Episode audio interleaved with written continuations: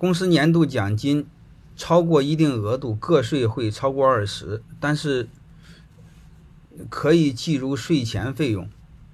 如果分红只能税后，这个如何操作？这个我建议老老实实做就好了。其实，其实发奖金也好，分红也好，嗯，本质上我们都赚不着便宜。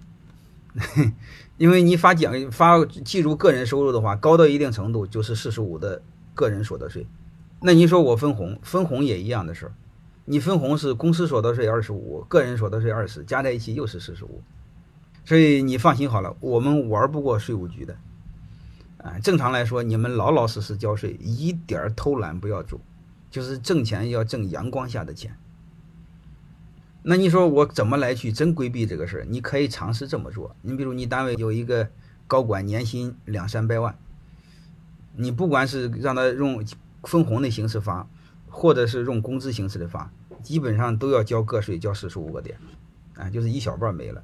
那你怎么做呢？你把它从雇佣关系变成合伙关系，就是你让他成立一个小个体公司，啊，或者个人独资公司，让他给你公司做咨询服务。